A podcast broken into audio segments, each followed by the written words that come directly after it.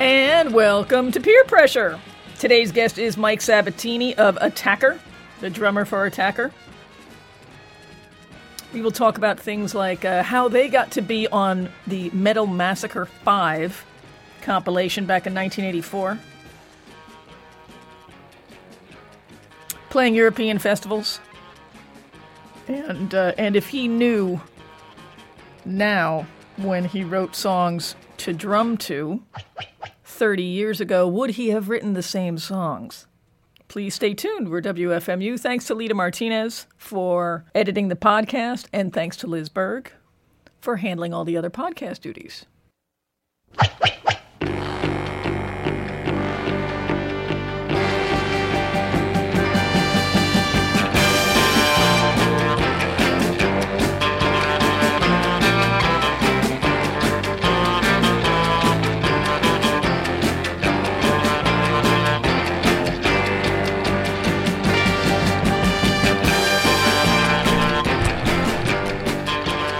And it is time for me to welcome my peer pressure guest, Mike.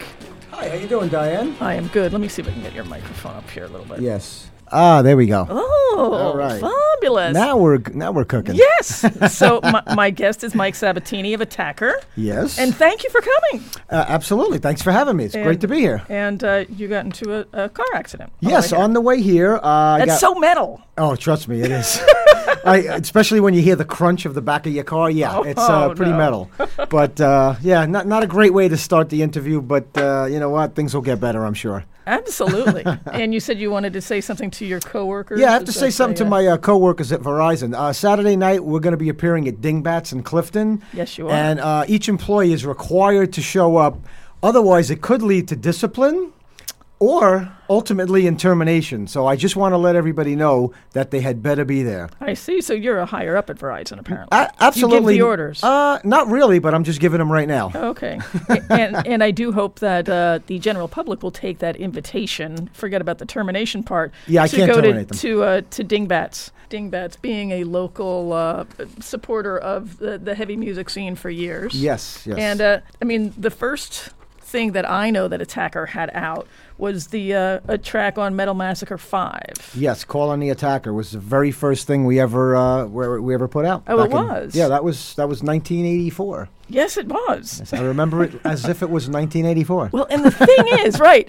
I mean, the bands that are on this, right? Voivod, Overkill, Fates Warning, Hellhammer, like Metal Church. Was that an insane time, or what was going on, and how did that happen for you guys? Hey, I tell you the truth, we it's kind of weird the whole the whole thing with uh, you know the band. Like we we had done a demo in I believe it was January of '84, and I basically sent them out to people. You know, we sent them to a lot of magazines, fanzines. You know, that was real. That was a big happening thing back then. And uh, I remember getting a review in Metal Forces magazine from England. Oh, yeah, of course. And they loved the demo, and they, you know, they basically said at the end of it, somebody signed these guys up. Next thing you know, I had sent the, you know, the demo out to all the labels. I get a, a contract from Metal Blade to have a song on Metal Massacre Five. So Mm-hmm. we wound up taking that. And I guess we had gotten good enough reviews from Metal Massacre that probably a couple, two months later, we got a contract in the mail for a full album oh, for Battle at Helm's for Battle Deep. of Helm's Deep. Yeah, so that's it was all really really quick. So it was like kind of cool. Yeah. you know, just we got together, did a demo, and next thing you know, we got signed. What So- an amazing time. Ah, that that whole era was just you know, it's uh, when you think about like you said, all the bands on the on that ma- Metal Massacre, and it's know, like it's crazy. you know, it's it really it really is crazy. It was a, such such a great time to be you know to be doing what we were doing. And you are still doing what you were doing. Yes, I mean we did take a lot of years off because originally in '88 we kind of disbanded, and it wasn't until about I believe it was about 2000 because our uh, original guitar player Jim Mooney from Battle at Helm's Deep had passed away.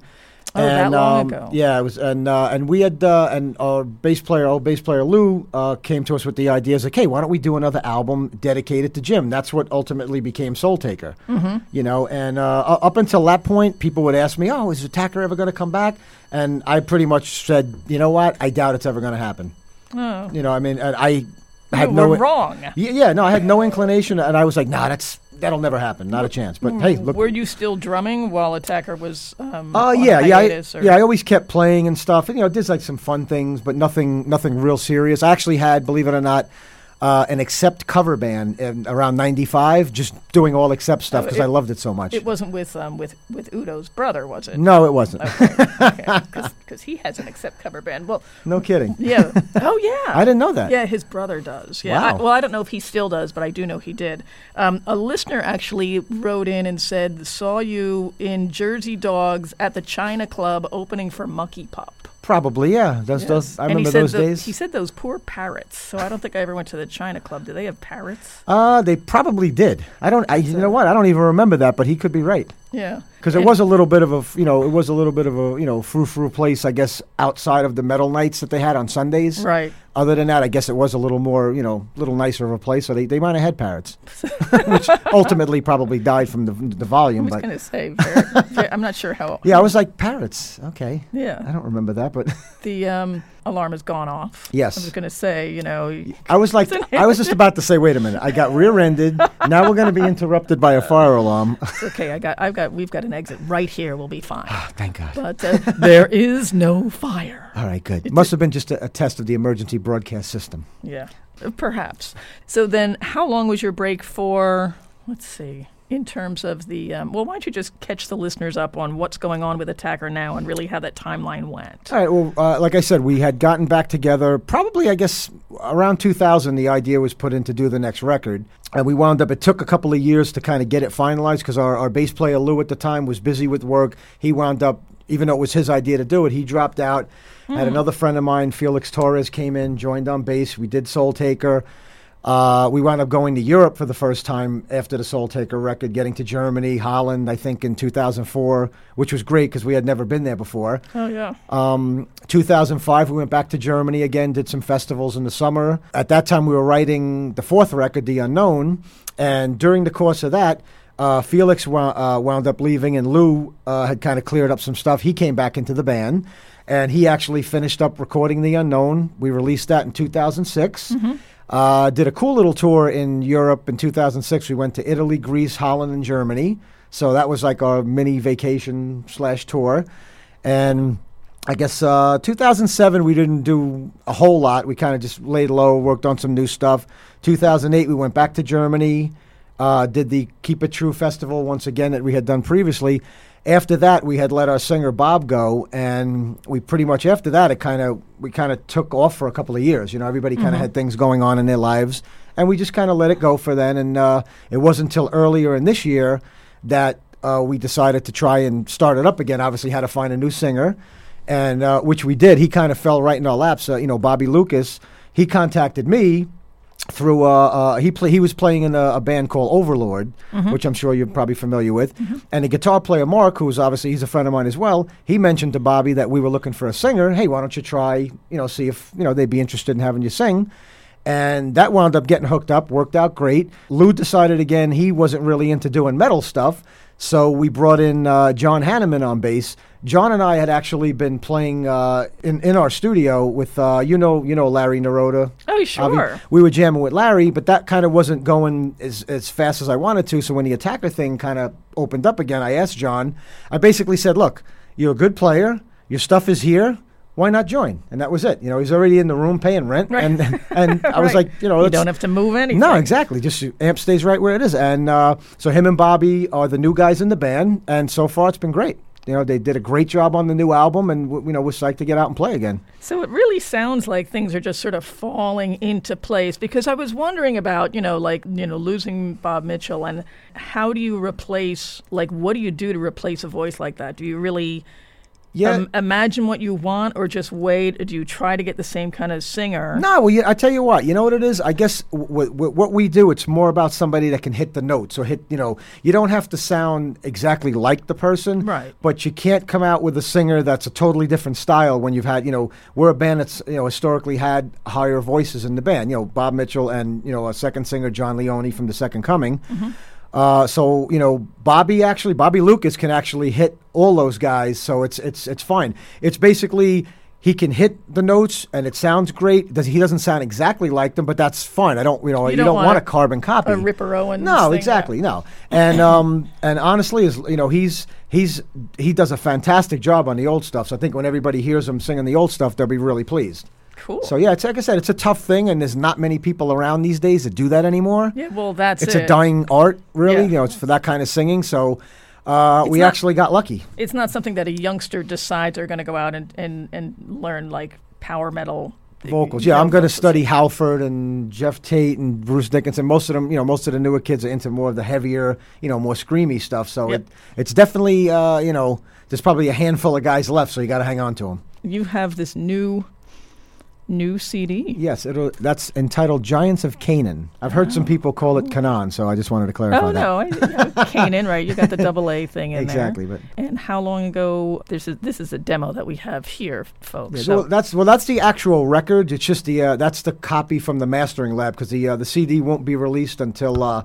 February 2nd Mm-hmm. in Germany when we're over there playing, which will be in a few weeks. oh, great, that's perfect. Yes. And do you have a U.S. label? Uh, no, the actual the I can't actually announce the label yet. It's a European label, but they haven't made the official announcement. Oh, so, oh, got it, But they'll they'll be doing world yes they'll be doing secret, worldwide secret. distribution, so it'll be available pretty much everywhere. Oh, and I did want to ask you about um, Sentinel Steel. Yes. Just because um, Dennis used to be local here, and I just knew him from his. How did you hook up with him or slash them for the Unknown record? Um, well, actually, he had, he had done the re-releases of the first two albums, Battle at Helm's Deep and Second Coming Oh, on so he Sentinel did Steel. those first, okay. So uh, I guess at the time when we did get back to do Soul Taker, he wasn't in a position to do anything else label-wise. So Mm-hmm. he had uh, introduced us to Andy Preisig, who was the guy who owned Iron Glory Records in Germany. He was over here visiting. Uh, he's like Dennis, has a mail order business, you know, and does a lot of sales at festivals, has a Right. booth and everything. Right. So uh, we wound up putting it out through his label in Germany. But by the time the unknowns, uh, you know, we got into you know mode for doing that, Dennis was ready back, you know, to do it again. So we wound up working with him again because out of everybody we've ever worked with, he's probably the he's the most honest guy we've ever worked with. He He's pays- fabulous. No, he is. He Yeah. he's you know what he, his word is his word.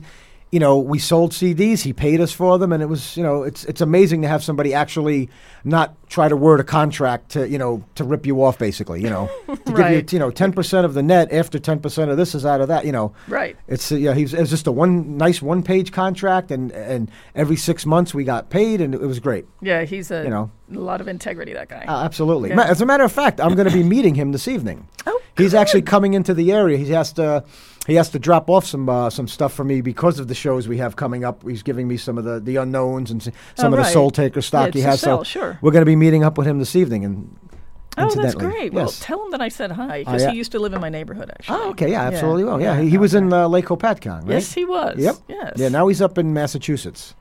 Oh yeah, I know. Yep. Um, oh, you know, I did want to ask you. Actually, you you have engineering and recording credits on some of your CDs. Yes. Are you? Is that a thing that you do also Um, for y- other bands?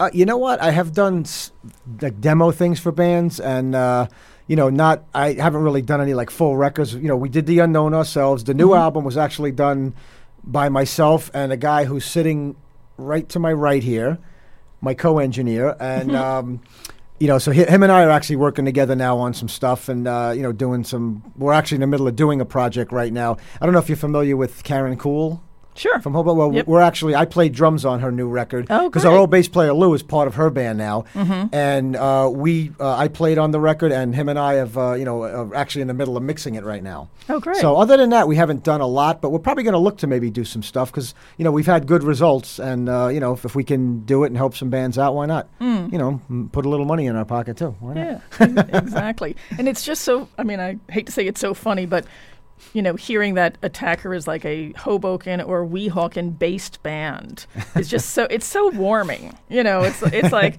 you're not saying New York, you know? No, well, you know, I mean, I grew up in Hoboken, so I mean, I live Mm-hmm. in Weehawken now, but I'm a Hoboken guy. That's that's where my heart lies. And the funny thing is, is that we kind of never, we never really got much respect from Hoboken itself because Hoboken was more of an alternative scene, you know, with the whole Sure. Maxwell thing. Yep. So it's kind of funny how you know you have all these bands, the Hoboken bands. You know, we've been doing it for how many years, and we never really kind of get mentioned in being in the Hoboken bands. But you know, but that's okay. That's, yeah, you, You know, know. Hoboken is, is selective about that. And Yes. saying that you've been doing it for so many years, so you've been drumming with Attacker for 30 years. How long have you been drumming? Uh, actually, I was I was only playing for like a year and a half when I started Attacker. Mm-hmm. You know, because I actually started late. I started drumming at the age of 19. Oh, okay. I was actually in college, and uh, it was funny because uh, our old bass player Lou and I we, we met in college. Matter of fact, at St. Peter's College in Jersey City, and we we always make a joke that we changed all our majors to metal. So you know, you know, we probably. ch- yeah, I changed my major to radio. See, you know, Yeah, and, and in hindsight, we probably should have stayed in school, but but uh, we're doing fine, you know, in life otherwise. But uh, mu- mu- metal's a tough thing. It can be because I was just wondering, did you um, when Attacker was taking breaks?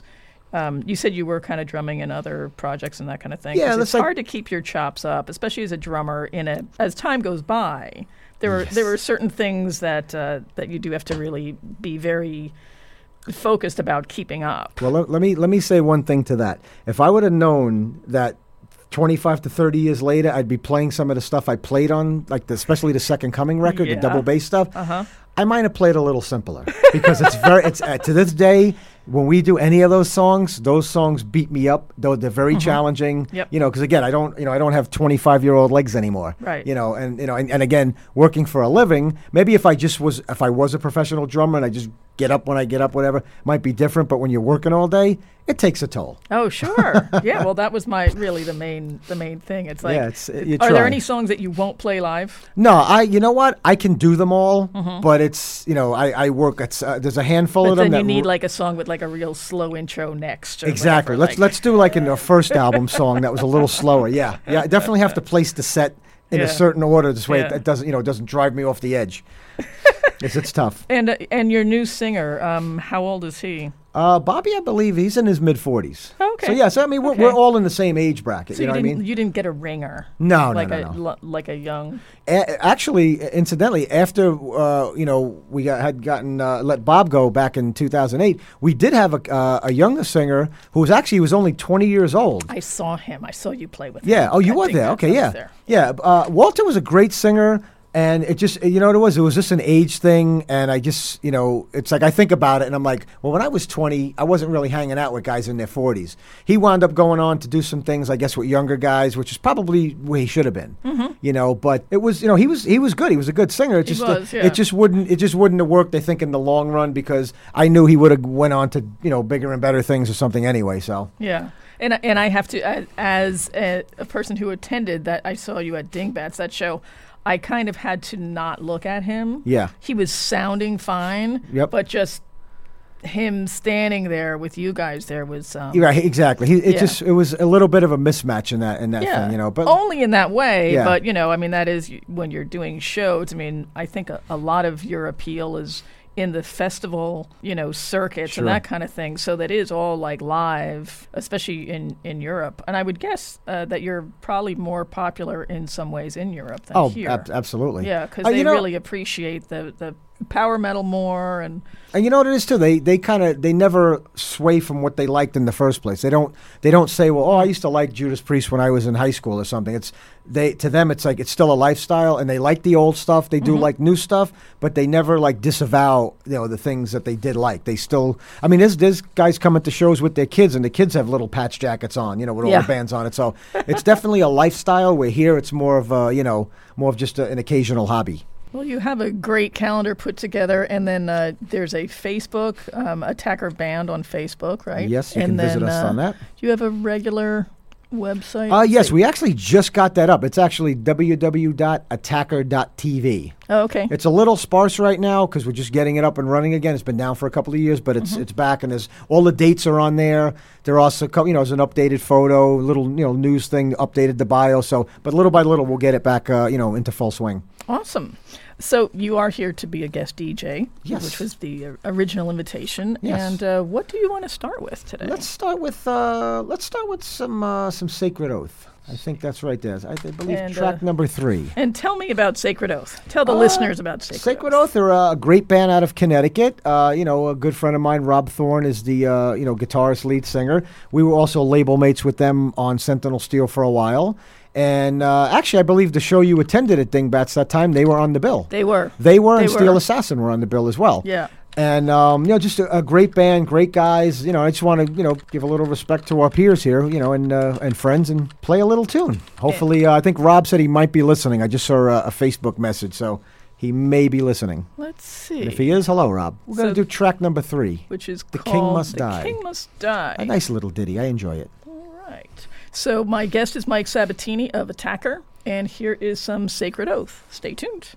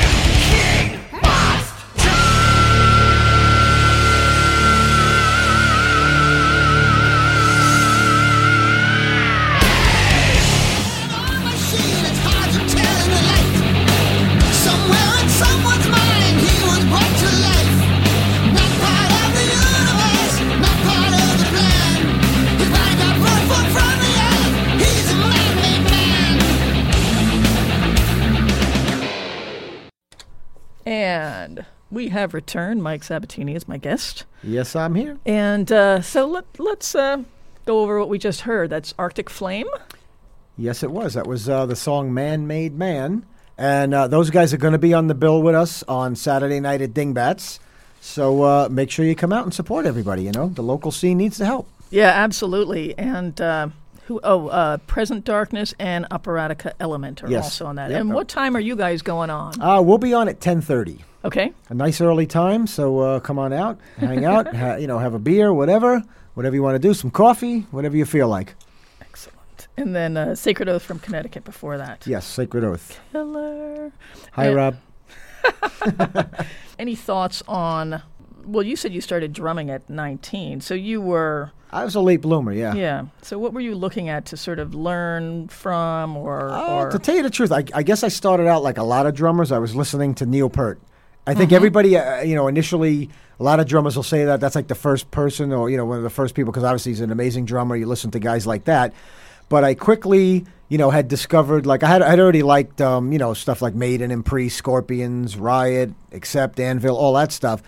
But um, I, I guess uh, I ultimately gravitated towards that style of drumming. And uh, I would say probably, like I said, Accept was probably my, my biggest influence back then. I love Stefan Kaufmann's drumming, mm-hmm. amazing drummer. You know, great the, the double bass stuff and everything was just phenomenal. So that kind of that that's what kind of set me on the road, I guess, to the whole double bass thing. and was that something that you had really thought of when you started drumming? Was it? Did you sort of start off saying, "I'm going to be a double bass drummer"? You know what? I did. I actually had two bass drums from from the get go, mm-hmm. but it wasn't until I heard like "Fast as a Shark" that I realized, wow, listen to how fast that guy is, and that's obviously, uh, you know, that was like a an impetus to try to emulate that, you know. Right. And at that time, that was like, you know, bombastic drumming, and then you know, a couple of years later with Slayer and Metallica, you know, hitting it harder, it was like, all right, forget it.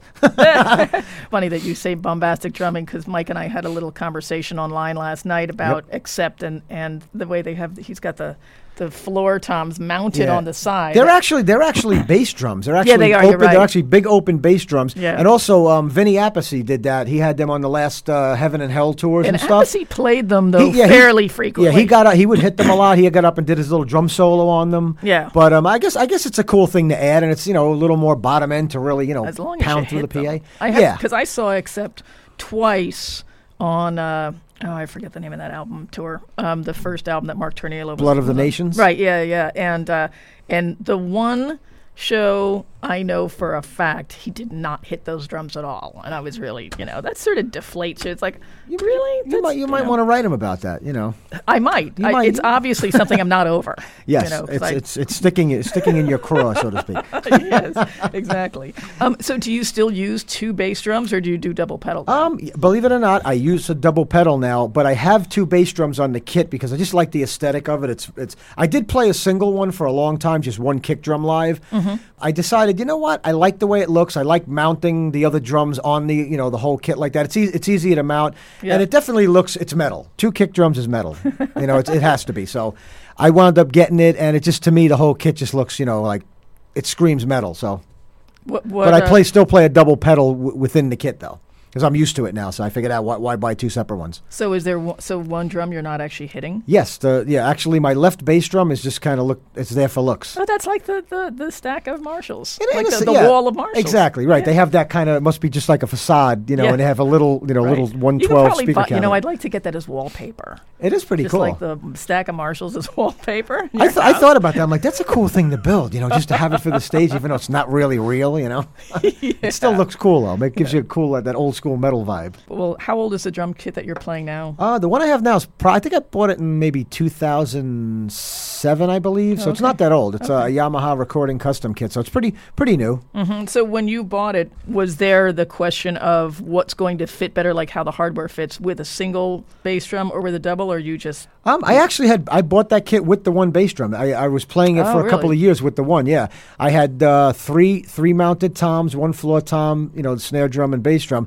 Now I had added the extra kick. And I added an extra floor tom, so I have three mounted toms in front of me and two floor toms. so you have nothing bass. mounted on the other drum then? Uh, actually, well, well, technically, yes. I have the uh, the tom holders are mounted on it. Mm-hmm. So, but like, but we, don't, but I don't actually have a pedal hitting it. The double pedal is hitting the uh, my right kick drum, which is my main. Got it. But it, I, I just, to me, I just like the feel of it, you know, I I like the feel, I like the look of it. So that's why I figured, you know what, Wh- why not do it? Is your You know. kit black? No, it's actually uh, cherry wood. Oh, Yes, it, it, loo- it actually looks like a fine piece of furniture. And mm-hmm. believe it or not, tomorrow Do I have to actually. pledge on it? I was just going to say, actually, I do.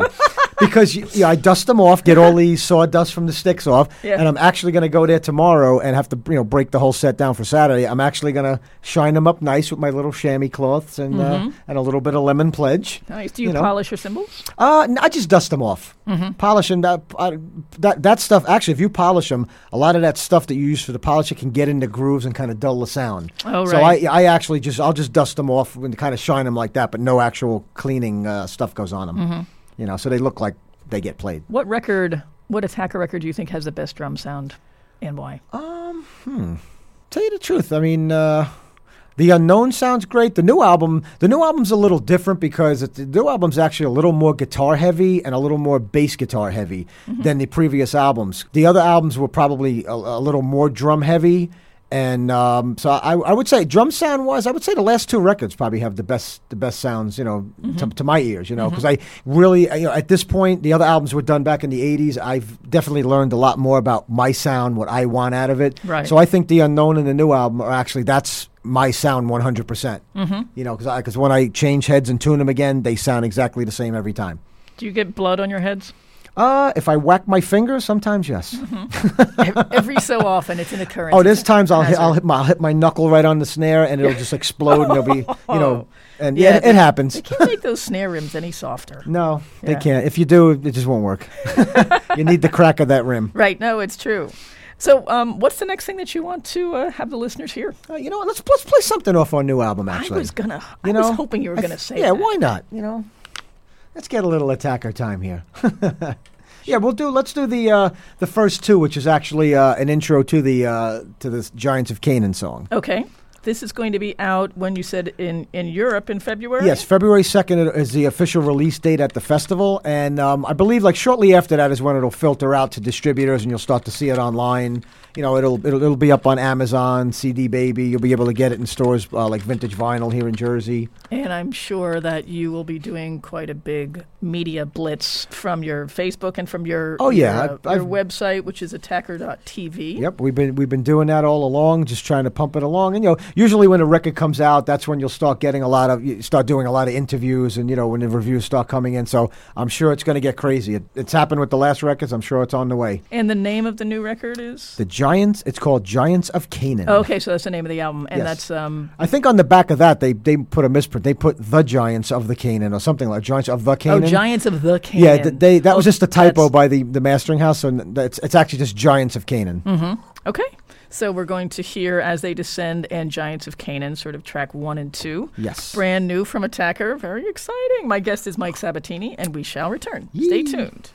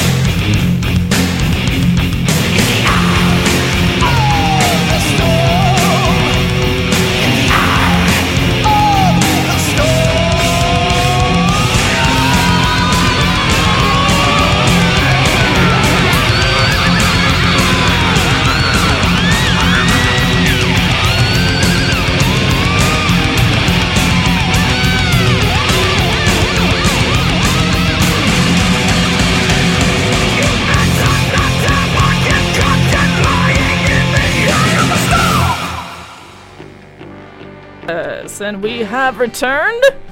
My Yes, guest here. is Mike Sabatini of Attacker. In the flesh. Yes, that was uh, Liege Lord. Yes, that was Liege Lord with a, a lovely little track called Eye of the Storm. And I think Matt Vinci is listening. So, uh, what's up, Matt? Told you I'd play it. So, there you go. That's for you guys, man. And how old is this record? Uh, that was from, I think, 88. That was the last record they did. They're actually going to be doing uh, the Keep It True Festival in Germany in April. Oh, okay. And uh, they're going to be performing that whole record. And I think, uh, like I said, I've been, I've been corresponding with Matt on Facebook. And I think they're going to be doing like a, a show or two before they go to Europe. And I'm trying to see if we can, you know, work it out and have a Attacker on the show. Because back in the day, I, you know, I knew Matt, but we never got to play a show together. So I'm hoping maybe we can hook that up. You know, maybe do a show with them. Where And, are they uh, from? Matt's from Connecticut. I think uh, Matt and one of the guitar players is from Connecticut. The singer Joe is he lives in Florida now. Mm-hmm. So I guess they got to kind. of That's why it's tough to put it together. You got to get everybody to be free, Right. To be able to get up and rehearse. And I guess they'll be doing like shows close to when they go over to Europe in April. Mm-hmm. And uh, so you know it, it should be cool. I love those guys. Love that record. So you know, hope hopefully we get to do a show at Leisure. So Matt, hook it up. Help us out. and that, that track was called Eye of the Storm, and it was off of their Master Control record. Yes. And then uh, and we heard Fast as a Shark by Accept. Yep, which was the song that kind of you know that when I heard the double bass on that, I was hooked. That's it. Had to be a had to go for it big time. And at the time, I mean, when that record came out, I, mean, I remember just the intro to that record so well. Like, just. Because for- was- well, I guess- There was no screwing around there. There Nah. was just like, whoa, And are for, you kidding? And for us, you know, Americans, we're like, what what what the heck is that? You know what I mean? Right. I, I guess maybe German people might know it because it was a German folk song, but you know, for us to hear that it was like this crazy intro into that scream, Yeah. and then you know this crazy double bass song. So Yeah. that was intense. Yeah, what a, what a uh, fantastic selection when uh, when Mike told me that that uh, that was on his playlist. I I was very happy. Yes. Very, very, very. How could you not be happy with that? Hey, so I want to let everybody know we are WFMU East Orange, WMFU Mount Hope, WFMU.org. hey, we have a question from a listener, and I'm not sure if you want to answer this seriously or not, but which of the big four thrash bands do you want to hit with a cinder block? and why? uh, all right, that's that actually kind of. I'd probably want to hit Metallica Mm-hmm. only because after seeing that some kind of monster movie, Mm. it's just like you, you got all that going for you, and, you, and you're a bunch of whiny little you know kids. Ah, ah, you know, come on, suck it up. You know, get on with life. You got all the money in the world. Life is good. You know, Me- Megadeth. I like Megadeth. I like you know love love uh, Megadeth, Slayer, and Anthrax. I mean, I love Metallica too. It's just the whole. It's just that whole thing with that movie. Just kind of. It just made me realize like what a bunch of little whiny kids they are. And I had sort of a the same opinion. And my question was, why make the movie? Exactly. It Like re- I, really, didn't, I really. didn't understand what they were going for in terms of credibility. What market are they going for? Like that was the the feel sorry for market. Like I didn't. you know, I I, mean, maybe that that, wasn't really- the intention, but what Yeah. had transpired, that's what it became, and they figured, hey, you know what? It's a great. People are going to like it because it's so out there. But you know, I mean, again, I don't know if I'd want to be presented in the light in some of those, you know, the way things were. But yeah, it is what it was. But Well, good. Well, thank you for being comfortable enough to answer that question. no problem. You know, I don't know them, so I can say it, Right. and they don't know us.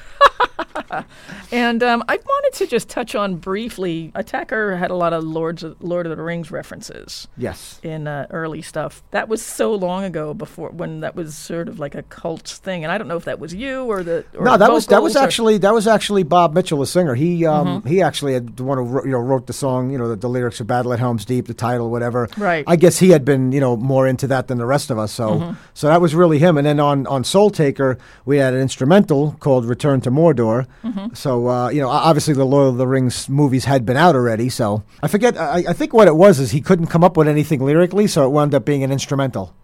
And Oh. that's pretty much why it became an instrumental and, and just chose that title yeah, yeah. you know, to tie it back in, I guess, to the battle stuff. So is that something that you're necessarily into, or it was just a lyric Um, sort of? It was he was actually more into it. It was more of a lyric thing. I I mean, I never read the books. I knew of them. Now I'm a fan of the movies, but everybody knows what Lord of the Rings was, but you may not have read the books. But right, even- even- especially at that time. yeah, I mean, it was a you know big big literary thing, Mm-hmm. but um, I never read them. Knew what it was about. Who knew all these years later it would blow up into these big movies and how popular it got. Right. Yeah. So it, like I said, I guess it makes us look good. Like you know, somebody knew something that somebody else didn't. Right. That was that. That. Was, But it wasn't me, so I can't take credit for that. Well, I would like to, to give you credit though for sort of being the, the force in the band. You know, when we were off mic, uh, Mike told me that uh, that it was up to that he was really the one who suggested that they do a demo in 1984. And Oh yeah, yeah. I tell you. I tell you why. Because I had met, I had met our, our original bass pl- player Lou Ciarlo in college. He was in Hades at the time. Oh, okay. And Hades, they did a lot. Yeah, he Yep. Hades actually, um, they had already had been doing demos, and they originally, I think they had gotten signed to Metal Blade for one of the Metal Massacres. Mm-hmm. That's what kind of that kind of kicked me in the butt to say, hey, you know what? I want to do this too. Let's get the demo going, and we did it. And I don't know what happened with Hades. They wound up not doing Metal Massacre Five. They did have something on Metal Massacre 6 Mm-hmm. but that was really the thing. And then and then during the course of I guess the recording of Battle at Helm's Deep. Uh, we were having issues with uh, the, you know with, with the bass playing from our, you know the bass player at the time Jimmy Schulman who incidentally wound up being Hades bass player and we took Lou. So we kind of flip flop bass players. Oh, how funny. because How- Lou was more our style and Jimmy wound up being more Hades style. You know Lou, Lou uh, like I said having met Lou in college we became friends played a bunch of shows with Hades when he was in them when we were both pretty much cover bands doing some originals. And uh, he he wound up leaving them to join us. You know and then like I said a few months later Jimmy wound up in Hades so strange twist of fate And are you pretty much the guy that does most of the business stuff for the yeah, band now? yeah, pretty much. I handle all that. You know, when you know, handling booking the shows. You know, handle stuff with the recordings, and you know, it's uh, you know, the, like I said, the other guys, all we want them to do is write some good songs, play well, and that's it. Do what they got to do, and you know, if uh, you know, if there's something they can help with, obviously they would. Mm-hmm. But for the most part, a lot of it I wind up handling, which is you know, which is fine. I enjoy doing it anyway. Yeah, can t- I can tell that you do. What are you looking forward to most um, with this uh, festival season coming up? Uh, just just to have a good time, you know, get get to see a lot of friends that we made over in Europe, you know, and just go there, do the best we can, put on the best show we can, and hope people enjoy it. You know, it's a, it, it's just great to get out of the country and visit other places. Anyway, it's you know, it's a good time no matter what. So I mean, Yeah. for us, it's mo- it's it's not as much work as it is a vacation. Is there an attacker back patch? I haven't seen any big ones, but I uh, we we have we do have patches. I have seen some people, I guess, make their own, or you Oh, know, wow. so uh, you know, I mean, I've seen people with stuff painted on the jackets, and you know, we we had given a lot of patches out over the years there, and I, I see a lot of them turning up. A lot of people with the T-shirts and random pictures, so mm-hmm. so that's kind of cool. How does that feel? It feels good. that? It actually feels like you know when I'm just looking, say on Facebook, and somebody will friend me, and I'll be looking at pictures of them at festivals, and somebody will be wearing an attacker shirt. That's actually a cool feeling, you know. It's a, Yeah. or other bands will tell us that hey, we were over there playing a festival, and we saw a bunch of people with your shirts. So that's like I said, def- definitely a good feeling that people are digging what we do. I like it. Yeah. What do you want to get to uh, to next music? Let's wise? um let's go. Uh, let me see. What did we do? Let's let's do. Um, we did Arctic Flame. Uh, let's let's do. Uh, I guess what's next? The Operatica song. Mm-hmm. Do uh, Operatica, and then maybe we'll throw in some uh, some Steel Assassin after them. So uh, my guest is Mike Sabatini, and uh, this is Operatica Element. Is that correct? Yes, correct. Operatic Element. Check out Attacker Online. There's you've got a Reverb Nation, a Yeah. Facebook, MySpace, a MySpace. a Twitter. We have everything. You have everything. Yeah, you have to these But the days. man who has everything, If you- and if- he's if you- actually come here to WFMU. you have to be in the game. It's true. it is true. It's a lot to keep up with, but you have to do it. All right. So here's some uh, Operatica Element. Stay tuned.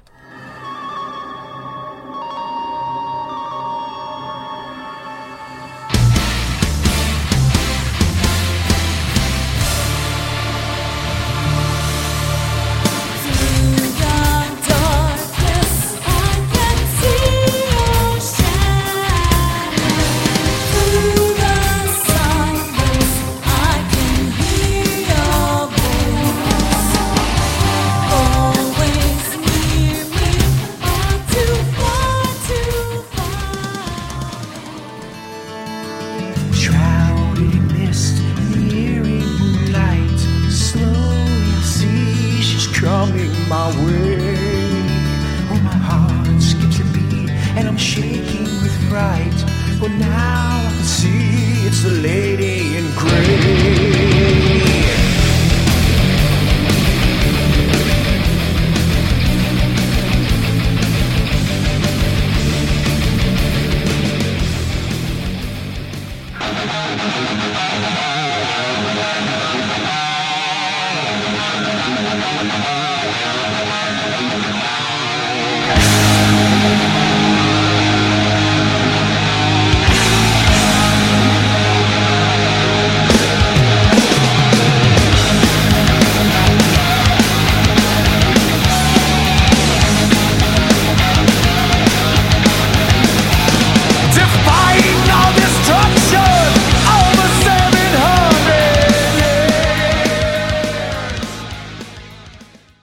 Time for us to talk again. Yes, very quickly. So we just heard Steel Assassin. We heard Steel Assassin, Hill of Crosses, right? And uh, g- those guys are a bunch of great guys from up in Boston, so I just wanted to give them, you know, a little playtime too. And uh, what did we do before that? Was Oh, I think that was our the our Glen of the. Ghost. That was uh, Glen of the Ghost from our upcoming Giants of Canaan uh, album, and I believe, and then new what, and then what was before that? Was that the Operatica? It I believe was. was which we had already uh, spoken to. Who'll be on the show with us on Saturday night at Dingbats. Yeah. So there we go. And I just want to ask you briefly. I mean, your your journey with Attacker has, has lasted 30 years. Yes. Um, what have you done with this band that you never imagined that you would? And then the flip side, what have you not done that you thought you would have done? I tell you, I mean, honestly, all probably all all, all of the overseas shows that we've done, I probably you know, uh, once the band ended in '88, I would never have imagined that we'd have that opportunity to do and just get you know play overseas and have people actually remember who you are and respond to it, which was the greatest thing. Because the first the first time we went over, we were actually nervous because we're like, wow, what if we go on stage and like uh, nobody's standing there, everybody walks away, and it turned out to be the exact opposite. At the end of the night of the first festival we did to keep it true, the promoter actually, when he paid us, actually said, "You guys had the best crowd response of the whole day." Including the headliners, so that was actually pretty amazing, Nice. and a good feeling that to know that people actually, you know, uh, that liked what we did in the past, and the fact that what we did wasn't a waste of time. Somebody actually appreciated it. Yeah. So that, that's pretty cool. And as far as what we haven't done, I mean, I wish we would have done more records in the '80s, kept it going longer, and you know, maybe we would have made a little more of an impact. And you know, and and obviously, hey, who wouldn't want to have you know have been an arena band and you know broke big like that? But we're blessed to have done what we've done, and the fact that we're still doing it and getting the chance to travel, we can't complain. There's no no no complaints at all. the arenas are waiting. The arenas are waiting. I mean, you know, at the Garden, I, I keep trying to book it, but they don't call me back. So I don't know. Just, well, you work for Verizon. You know what? Maybe I can get in there corporately somehow. I don't know, but I Mm-hmm. have to see. Excellent. So I want to thank you for coming. You've been an awesome guest, and uh, the music that you've been playing is killer. Cool. I'm glad. uh, I'm glad you liked it. Thanks for having us. I tell you, it's and you're you're like right in our backyard. So this is it was great to be here. It was like a quick couple minute ride, and can't beat it. Thank I you very much. And I just want to, you know, really thank you for the 30 years of service to the metal community. You Well, know, and it- you. it- well, it is one of those things though. It's like, you know, because we we were talking about people who stick with it, and Sure. you know, and and the way music sounds now. And there's a there's a lot of newer stuff that I'm not really fond of, and uh, there's a certain sound that Attacker has that just has really. You know, you've sort of held your own and just you've got your eye on the thing that you want. And the new stuff sounds amazing. Thank you. And and Yeah. you know what? Thank you for playing us because I know you've been you know a proponent of you know a fan playing the band. We've always hear about it. You know, it was always played on FMU. So I appreciate that. Thank you very much. You're welcome. So, what are we going out with? Oh, we're going to go out with the band Present Darkness with the song Present Darkness. Uh, they're another band that's going to be on the show with us at Dingbats on uh, Saturday night, the 19th. So, everybody, you know, and, and, uh, come out to the show, support the local scene because without you guys, there is no scene. It's true. And then uh, you've got the Facebook, the is it Bandcamp? Uh, I don't know. We don't have a band No, camp. Uh, we got to work on it. I'm sure something else is coming out that we're going to have to get to, but No, you have the Reverb Nation. That's Reverb. Nation, MySpace. Yeah, just just Google Google Attacker, metal band, whatever, and you'll you'll find a bunch of stuff. All right. So, Mike Sabatini, thank you very much. And we're going to hear some Present Darkness now.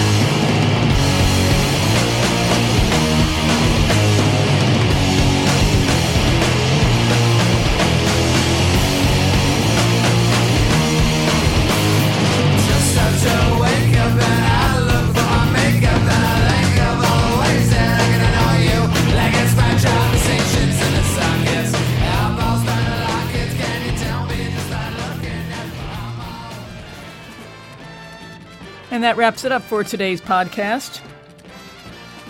Thank you to Lita Martinez for editing the podcast and to Liz Berg for all the other background work. We are WFMU.